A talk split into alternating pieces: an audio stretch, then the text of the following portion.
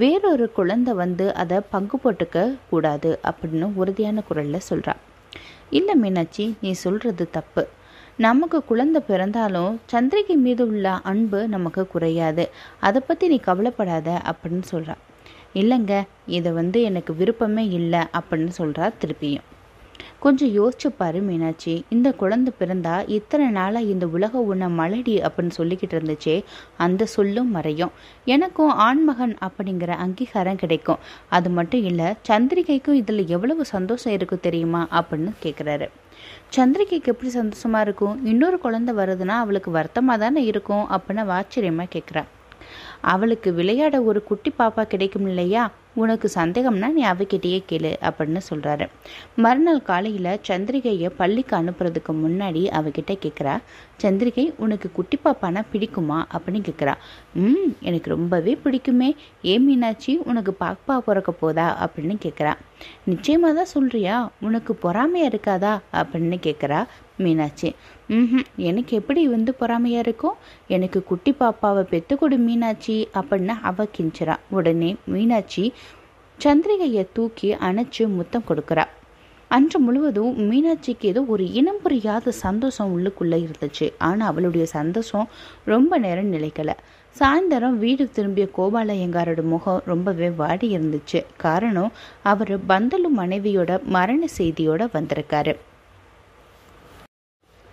பந்தலுடைய மனைவி ராஜலட்சுமி அந்த வீட்டோட நடுவில் உள்ள ஒரு பெரிய முற்றத்தில் கிடக்கிறாங்க.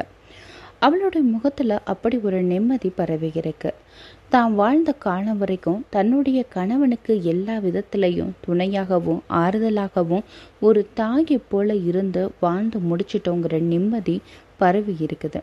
அவளுடைய முகமானது அவளுடைய பெயருக்கு ஏற்றாற்போல லட்சுமிகரமாக இருக்குது அவருக்கு பக்கத்துலேயே ஒரு நாற்காலி போட்டு பந்தல் அமர்ந்திருக்காரு. அவரோட முகத்தில் அப்படி ஒரு சோகம் கூட இருக்குது. இதுவரை பந்தலுவை அப்படி யாருமே பார்த்தது கிடையாது. தன்னுடைய முற்போ முற்போக்கான சிந்தனைக்கும் செயலுக்கும் பக்க பலமாகவும் நின்று துணை நின்ற தன்னுடைய வாழ்க்கை துணையானவள் என்று அவருடைய வாழ்க்கையை அர்த்தம் இழக்க வச்சுட்டு போயிட்டா அப்படிங்கிற ஒரு துன்பகரமான மனநிலையில் இருக்காரு. அவர் விசும்பி அலறத அவரால் கட்டுப்படுத்தவே முடியல. பந்தலு அவருடைய மனைவியை முதன் முதலாக பார்த்தபோது அவருடைய மனசுல தோன்றின விஷயம் ஒன்னே ஒண்ணுதான். இந்த பந்தமானது ஏழு பிறவிக்கும் தொடரும் அப்படிங்கிறது மட்டும்தான். ஏன்னா அவரோட மனைவி அவருக்கு உறுதுணையாகவும் ஒரு பாதுகாவலராகவும் ஒரு தோழியாகவும் ஒரு அறிவுரை சொல்கிறவளாகவும் விளங்கினாங்க. அப்படிப்பட்டவ இன்னைக்கு இல்லையே அப்படி நினைக்கும் பொழுது வந்தோல்லுவால் தாங்கிக்கவே முடியலை. அவரையும் மீறி அழுக பீறிட்டு வந்துக்கிட்டே இருக்கு. இப்படி இருந்தபோது தான் ஒரு சம்பவம் அவருக்கு நினைவுக்கு வந்துச்சு. சென்னையில் ஒரு பிராமண பெண்ணுக்கு மறு விவாகம் செஞ்சு வைக்கிறதுக்காக அவர் கிளம்பிக்கிட்டு இருந்தார். ரயில் வர்றதுக்கு அரை மணி நேரம் இருந்துச்சு.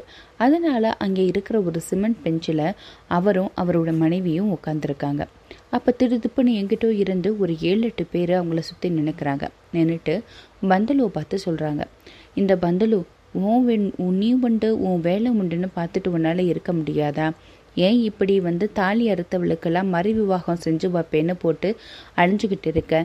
இப்படிலாம் பண்ணிக்கிட்டு இருந்தீங்கன்னா அப்புறம் நடக்கிறது வேற அப்படின்னு சொல்லி மிரட்டிக்கிட்டு இருக்காங்க. அப்போ அதுக்கு பந்தல் ஒன்றுமே சொல்லாமல் அமைதியாக இருக்காரு. என்ன நான் பேசிக்கிட்டே இருக்கேன் நீ ஒன்றுமே சொல்லாமல் இருக்கிற? உனக்கு ஒரு தண்டனை கொடுத்தாதான் நீ ஒத்து வருப்பா அப்படின்னு சொல்லிட்டு கையில் இருந்த கத்தியால் அவரை குத்த வராங்க. அந்த நேரத்தில் அவரோட மனைவி கொஞ்சம் கூட தாமதிக்காமல் குறுக்க வந்து அந்த கத்தி குத்த அவளுடைய தோள்பட்டையில் வாங்கிக்கிறா. மயங்கி அப்படியே சரிகிறா. இதுதான் இப்போ அவருக்கு ஞாபகம் வருது. இந்த உயிரானது அவள் போட்ட பிச்சை. தன்னுடைய உயிரையும் துச்சமாக நினச்சி அன்னைக்கு அவன் மட்டும் குறுக்க வராமல் இருந்திருந்தானா? இன்னைக்கு பந்தலும் இல்லை. அப்படிப்பட்டவ இன்னைக்கு இல்லையேன்னு நினைக்கும் பொழுது அவரால் அதை தாங்கிக்கவே முடியலை. அப்படியே கதறி அழுதுகிட்டு இருக்காரு. பந்தலுடைய நிலைமையை கண்டு விஸ்வநாத சர்மா அவரை வந்து ஆறுதலாக தாங்கிக்கிட்டு இருக்காரு. வந்தவங்க எல்லாரும் அவர்கிட்ட துக்கம் விசாரிச்சுக்கிட்டு இருக்காங்க. இப்போ பந்தலுடைய மனைவியோட இறுதி சடங்கு முடிஞ்சு ஒரு மாதம் ஆயிடுச்சு. இந்த ஒரு மாத காலத்துக்கு இடைவெளியில் அவர் ரொம்பவே சோர்ந்து போயிட்டாரு. சரியாக சாப்பிட்றதில்ல வெளியில் அதிகமாக போகிறதில்ல ஏதோ பித்து பிடிச்சவர் போல உட்கார்ந்து இருக்காரு எவ்வளவு முற்போக்கான மனிதர் எத்தனை எதிர்ப்புகளை மீறி பெண்கள் முன்னேற்றத்துக்காக பாடுபட்டவர் விதவை மறுமணத்திற்கும் பெண் கல்விக்கும் தன்னுடைய வாழ்க்கையை அர்ப்பணிச்சவர் அவர். இவர் இப்படி இருக்கிறத பார்த்துட்டு யாராலையும் பொறுத்துக்கவே முடியலை.